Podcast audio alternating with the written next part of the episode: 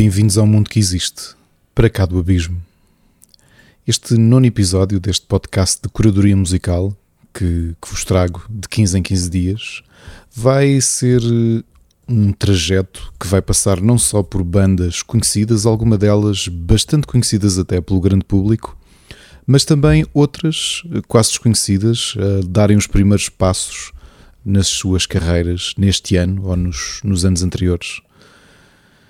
E abrimos assim este nono episódio com um dos pontos originais de um género que já foi aqui diversas vezes referido. Falo da criação do rock gótico e, sobretudo, da definição da subcultura gótica. Formados em 1976 em Londres pela vocalista Suzy Sue, nascida como Susan Janet Ballion em 1957, e pelo baixista Steven Severin, que começaram desta forma os Suzy and the Banshees dentro da estética punk em voga na altura no Reino Unido, mas rapidamente derivando a sua música para o post-punk. O mítico Sid Vicious dos Sex Pistols viria a ser o primeiro baterista acompanhado do guitarrista Marco Pirroni até ao primeiro concerto dos Suzy and the Banshees e que viriam a ser substituídos respectivamente por Kenny Morris e Peter Fanton. A sonoridade dos Suzy and the Banshees viria a mudar no início da década de 1980, permitindo que tanto a imagem da banda, e em especial da sua frontwoman, Suzy Sue, definissem grande parte da moda e da maquilhagem que viria a ser adotada pela subcultura gótica. A música, essa decorrente de um fracionamento do post-punk, serviria de pedra basilar para o gothic rock, ainda que os Suzy and the Banshees se movimentassem também por segmentos de art rock, não fossem a própria Suzy e Steven fãs de Roxy Music. Os Suzy and the Banshees teriam também uh, alguns lives da New Wave que despontava em Inglaterra à época. Com muitas alterações à sua formação, mantendo apenas os dois elementos originais do início ao término da banda, os Suzy and the Banshees acabariam por terminar em 1996, já numa fase em que a própria Suzy se dedicava a outros projetos, como os The Creatures, tendo ainda assim a banda uma pequena reunião em 2002. Até hoje são indiscutivelmente uma das bandas mais influentes da cena punk e post-punk britânica dos anos 70, com dezenas de músicos e artistas de diversos quadrantes e géneros a indicá-los como uma das suas maiores influências. A vocalista Suzy Sue, com a sua forma única de cantar, poderosa presença em palco, visual inovador e o seu estilo de composição e escrita que aborda e sempre abordou temas mais pesados, negros e depressivos, é ainda hoje uma das artistas mais respeitadas e influentes de muitos dos nomes da música e não só, que admiramos nos últimos 40 anos. A música que vos trago é um dos grandes hinos dos Suzy and the Banshees, Spellbound, retirado do álbum Juju de 1981, que não só marcou em definitivo a viragem e definição musical da banda, mas também do próprio género do rock gótico.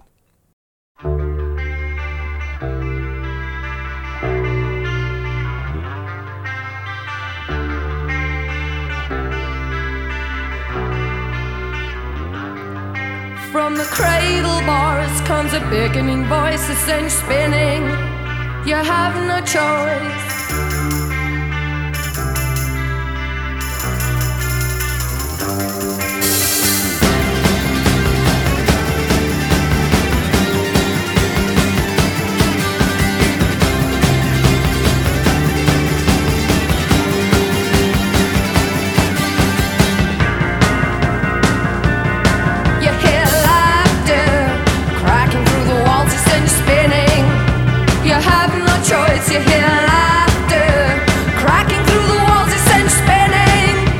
have no choice.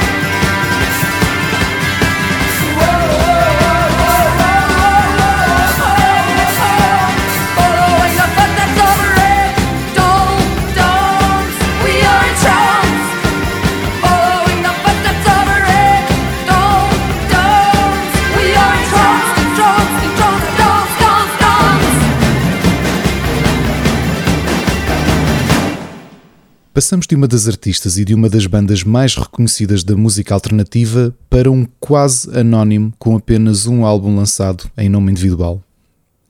Depois de 16 anos, não só como membro fundador e guitarrista dos suecos Tribulation, a banda de occult rock com lives de heavy e gothic metal que venceu já um Grammy, Jonathan Ulton acabaria por separar-se da banda e lançar o seu álbum a solo em 2020, intitulado Chance from Another Place.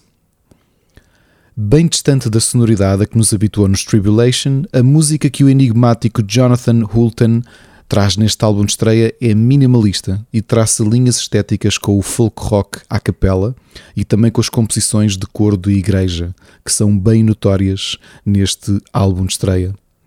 Um álbum que é, aliás, extremamente ambiental e onde a suavidade da guitarra, mas também da própria voz de Ulton, nos transporta para um lugar introspectivo e profundo.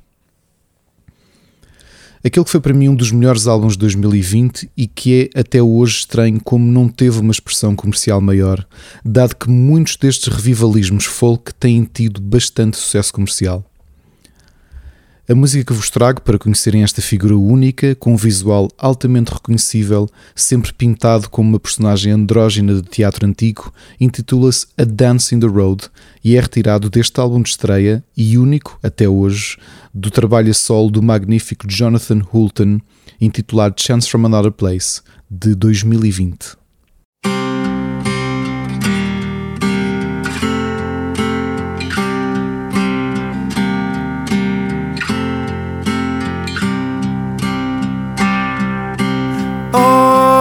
Still when chaos and will join in an ecstatic dance.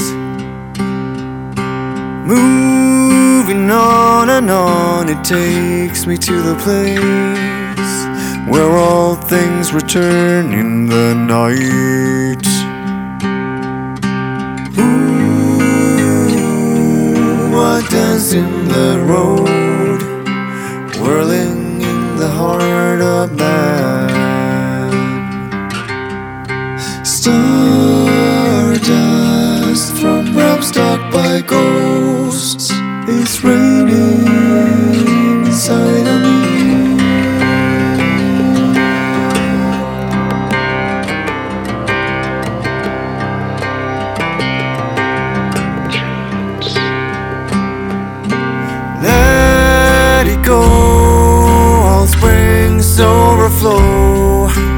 rising from below our minds. Wave after wave, it comes and throws you into bliss, laying bare your soul in the moonlight. Oh, Opens up your soul to moonlight.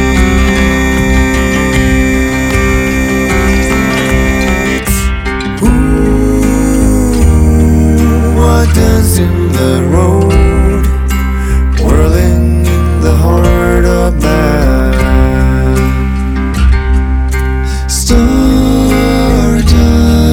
from realms stuck by ghosts is raining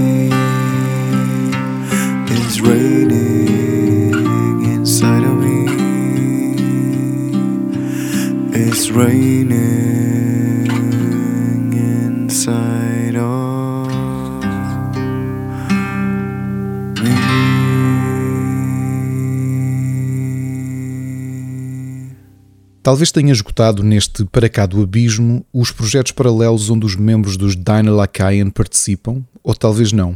E para o saberem, obviamente, terão de ouvir novos episódios eh, que se vão seguir nas próximas semanas eh, deste podcast de curadoria musical.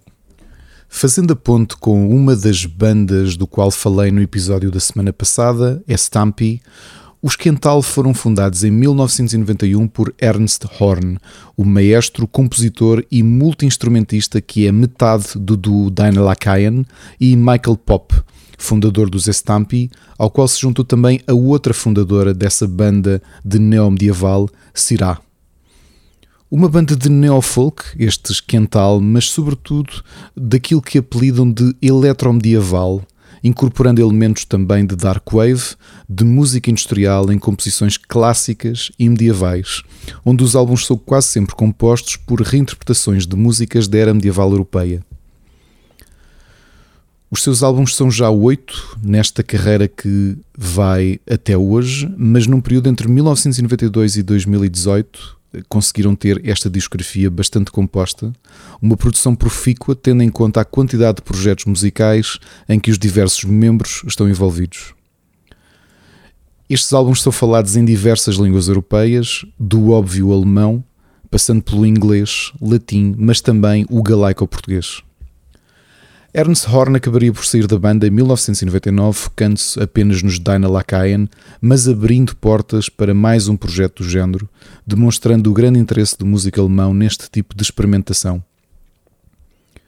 Para além dos sintetizadores e da programação, os Quental utilizam também muitos instrumentos medievais, como a viel, a baglama ou o shom. A música que vos trago para apresentar estes Quental auto-intitulados de banda de eletromedieval, chama-se Sleeping e é retirado do sexto álbum da banda alemã de 2008, que tem o nome 6 Translúcida.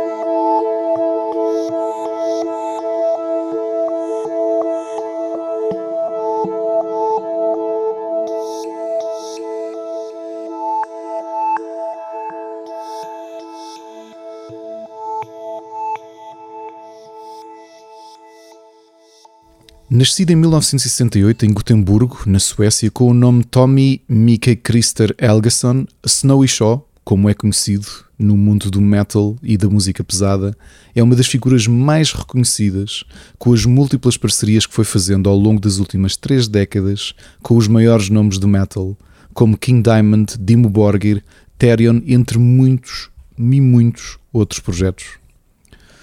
Um profícuo compositor, vocalista e multi-instrumentista, Shaw conseguiu sempre intercalar as suas colaborações e as suas presenças em bandas de grande destaque com uma série de projetos seus. Um deles, e aquele que possivelmente mais me marca, conheci no velho programa de TV Cabo dedicado ao metal que passava no canal francês MCM, intitulado Total Metal. Notre Dame, a banda de Snowy Shaw que explorava uma sonoridade e uma estética de terror misturada com uma grande teatralidade, é um dos projetos mais interessantes a saírem da mente e do talento do músico sueco. Foi aliás o videoclipe da música que vos trago, Buffon Bloody Buffon, a preto e branco, com um Shaw vestido como uma espécie de fantoche de um filme de terror, que me fez apaixonar por toda a aura que circunda esta genialidade dramática que anda à volta dos Notre Dame. Um projeto de alguma forma maldito e com pouca expressão mediática e crítica e que ficou circunscrito a um nicho, com sete álbuns lançados nos sete anos em que a banda durou e onde até a discografia é muito difícil de encontrar.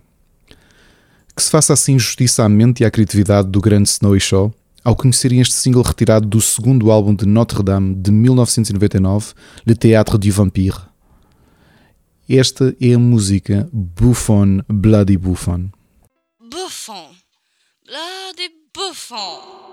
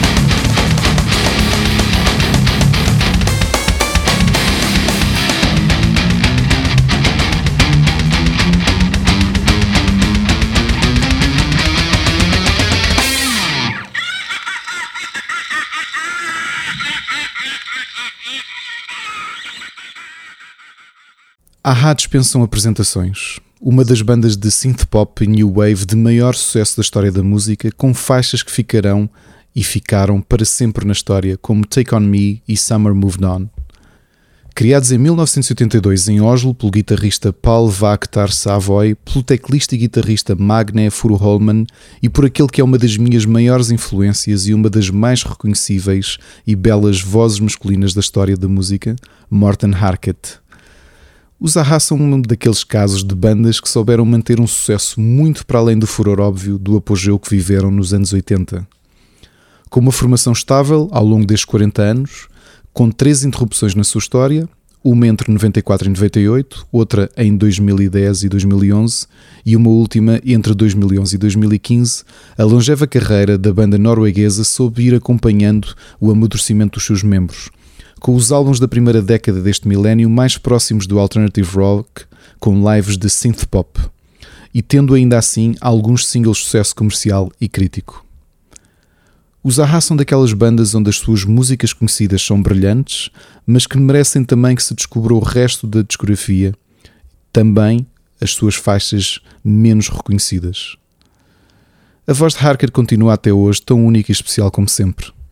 Mas esta viagem por uma das minhas bandas favoritas vai ser precisamente no primeiro álbum, esse sucesso colossal lançado em 1985 com o nome Hunting High and Low e de um álbum recheado de hits.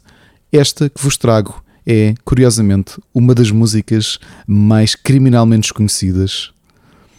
Conheçam, se ainda não conhecem, esta música do qual eu tanto gosto, da banda de estreia dos grandes Aha, a música intitulada Living a Boy's Adventure Tale.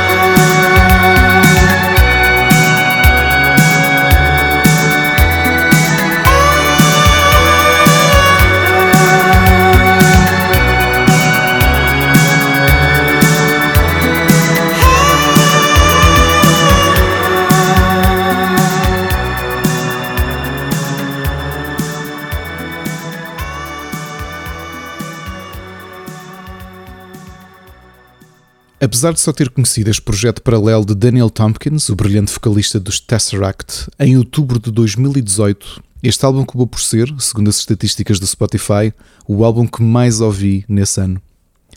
Em apenas 3 meses ouvi o álbum em repeat por cerca de 60 horas. Se isto não é uma prova do profundo impacto que este álbum teve em mim, então não sei o que terá. Um projeto transcontinental, como os próprios membros apelida, que viaja esteticamente entre o progressive pop, o trip hop e a música eletrónica. Os White Moth Black Butterfly formaram-se em 2013 como uma forma de Daniel Tompkins poder experimentar vocalmente algo diferente daquilo que fazia nos seus Tesseract. A ele se juntou Keshav Dar, guitarrista dos Sky Harbor, e o maestro e pianista americano Randy Slow, ao qual se viria também a juntar Jordan Bethany na segunda voz e Mac Christensen na bateria. Um dos segredos do porquê de Atone, dos White Moth Black Butterfly, se ter tornado um disco obrigatório aqui em nossa casa deve-se à beleza dos jogos vocais entre Daniel Tompkins e a doce voz de Jordan Bethany, que transformam num toque delicado cada música deste álbum menos eletrónico do que este que saiu recentemente, a sequela de Atone, que nos chegou em 2021.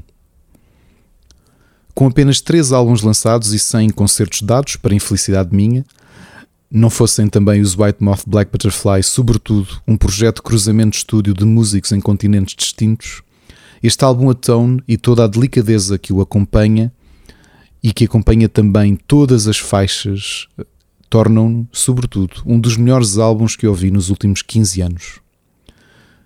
Retirado deste álbum de 2017, Atone, este é um dos singles que apresentam esta banda White Moth Black Butterfly e intitula-se The Serpent.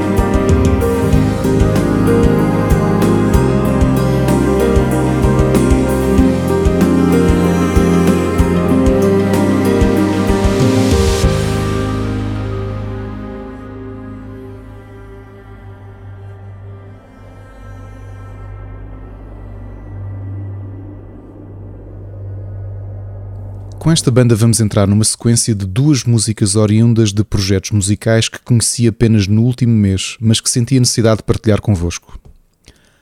Criados em 2017 em Victoria, no Canadá, pelo casal constituído pelo guitarrista Mike Stringer e pela vocalista Courtney LaPlante, após este terem em 2015 saído da sua banda anterior, os I Wrestle the Bear Once. Em 2016 o casal casou-se e nesse mesmo período estavam também a investir o seu tempo e dinheiro para gravar um EP do projeto que ambos criaram e que pouco tempo depois viriam a apelidar de Spirit Box. A eles juntaram-se Bill Crook no baixo e após dois bateristas teriam na bateria Zev Rosenberg desde o ano passado e que permanece até 2021. Os seus primeiros singles começaram a ser notados na internet e a banda canadiana viria a ser convidada como banda de abertura para a turnê europeia dos After the Burial e para a turnê americana dos Limp Bizkit, ambas em 2020, que a pandemia, como sabemos, viria a cancelar. Com um estilo musical que incorpora elementos do metalcore, do gent, do post-prog metal, os Spirit Box lançaram há dois meses o seu álbum de estreia com bastante sucesso, um álbum intitulado Circle With Me, onde o talento e a técnica dos seus membros é notória, mas é sobretudo o carisma vocal de La Plante que oscila entre poderosos guturais e linhas vocais melódicas e doces que tornam este Spirit Box uma das bandas de maior potencialidade do prog metal desta terceira década do milénio. A música que vos trago é a faixa self-titled do álbum de estreia lançado a 17 de setembro deste ano, Circle With Me.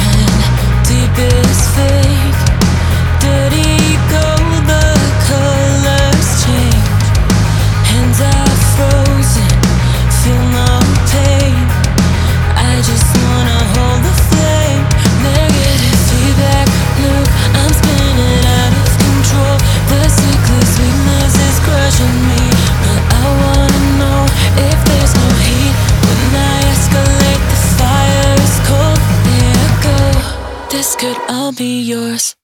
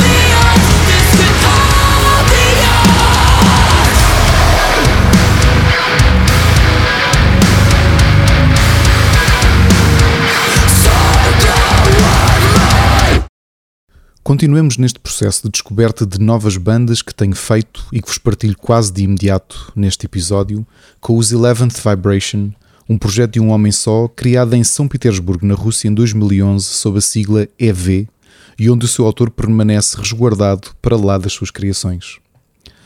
Eleventh Vibration é um projeto enigmático, ambiental, profundo nas suas composições e que nos apresenta com o seu post-rock unicamente instrumental uma aura bastante identificativa. Com dois álbuns e um EP lançados, sendo que o último e aquele que é a origem da música que vos traga já de 2016, o projeto Eleventh Vibration é mais um brilhante exemplo de bons projetos de post-rock anónimos que vão chegando de forma discreta às plataformas de música. Meridian, o maior single do álbum Illusions de 2016, é a música que vos trago para conhecerem este projeto russo de um homem só.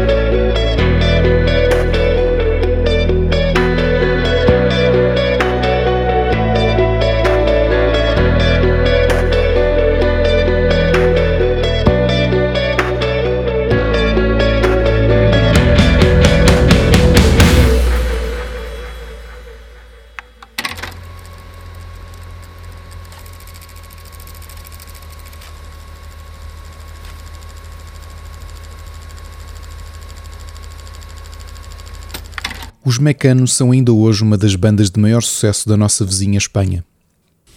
Fundados em Madrid em 1981 e permanecendo em atividade até 1992 com uma reunião em 1998, a sua formação original e única ao longo de toda a sua existência conta com os irmãos Nacho e José Maria Cano, ao qual se juntou a cantora Ana Torroja.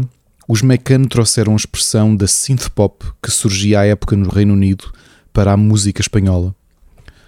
O sucesso da banda de avant-garde e synth-pop espanhola conseguiu, na sua curta carreira, alcançar inúmeros êxitos mundiais, tendo alguns deles sido regravados inúmeras vezes por músicos um pouco por todo o mundo, entre artistas pop até a muitas bandas de metal que têm reinterpretado as suas músicas. Num curto espaço de tempo, os Mecano evoluíram a sua estética musical entre um ambiente mais eletrónico com alguns lives de techno para uma abordagem muito mais avant-garde, com elementos acústicos e com cruzamento dos géneros próximos da cultura espanhola e latina. A música que vos trago é uma das faixas mais brilhantes que ouvi e possivelmente uma das músicas espanholas mais importantes para o meu crescimento cultural. Uma música de New Wave que conta uma história de amor e tragédia do folclore romani, onde um casal pede à lua para se casar, sendo que esta lhes pede como pagamento o seu primogênito. O casal acede ao pedido da lua, mas quando a criança nasce, branca como a luz e com os olhos cinzentos, o seu pai desconfia de traição, já que tanto ele como a mãe são morenos de olhos e cabelos escuros, típicos das tribos romani, e acaba por esfaqueá-la por raiva. Não ficando por aí, o homem abandona o bebê à morte no topo da montanha, mas a lua acaba por abraçar a criança e tomá-la como sua filha.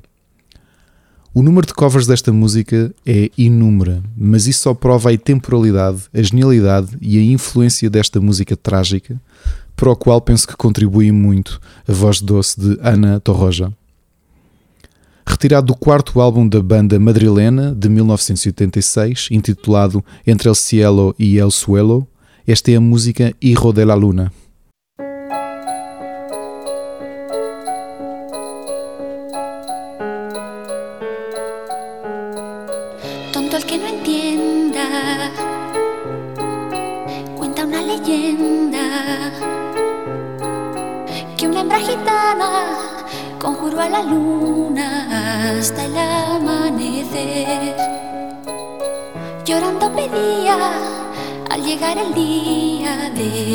Un calé.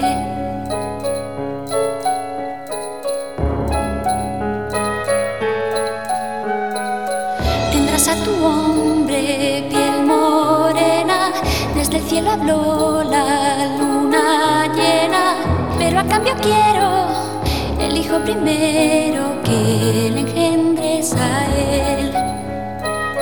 Que quien su hijo inmola para no estar sola, name.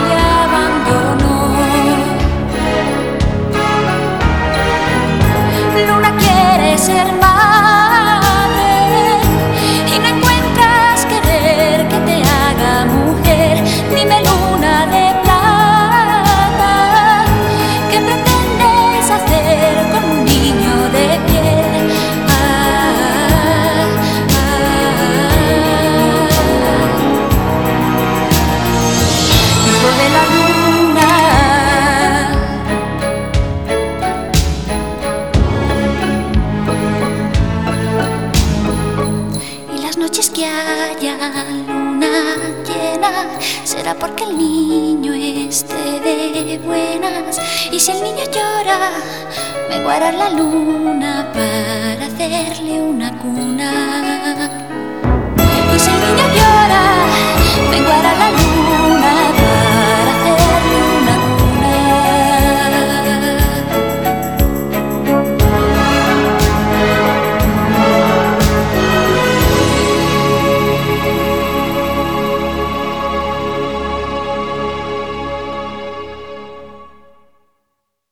Os nossos gostos musicais progridem e evoluem com as nossas mudanças pessoais.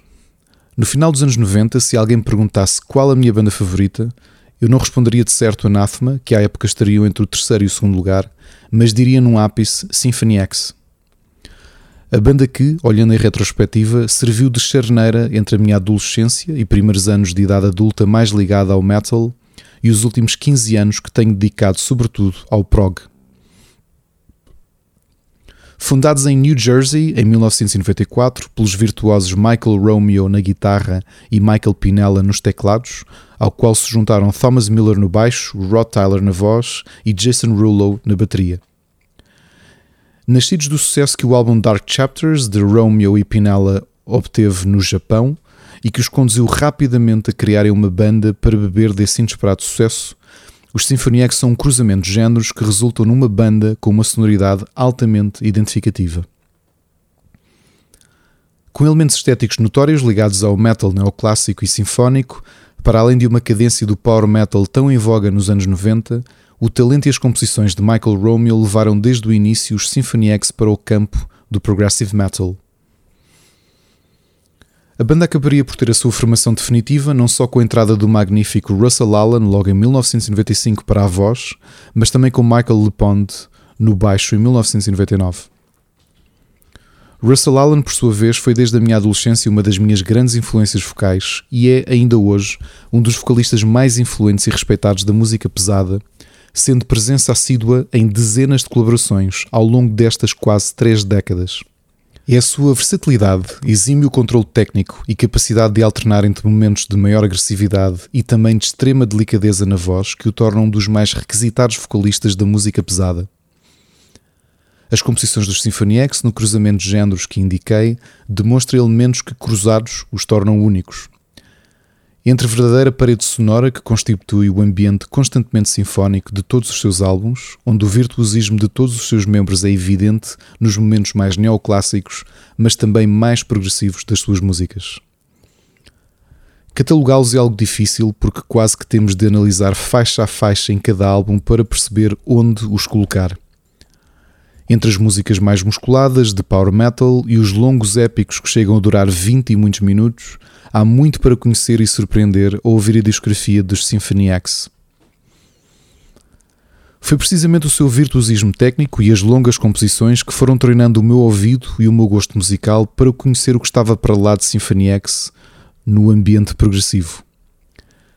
A ironia desta evolução é que, apesar de ainda hoje gostar imenso dos seus álbuns, especialmente os seus primeiros, de ser um fã incondicional dos seus membros, em especial do inigualável Russell Allen, há pouco menos de 20 anos algo aconteceu. A banda norte-americana perdeu o lugar cimeiro do meu gosto pessoal.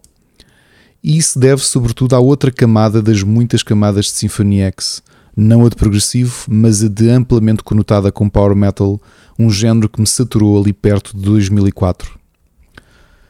A música que vos trago para vos apresentar a genialidade dos Symphony X, que são até hoje uma das bandas de maior sucesso comercial e crítico do metal sinfónico e progressivo, é retirado do meu álbum favorito da banda, o quarto, lançado em 1998, intitulado Twilight in Olympus.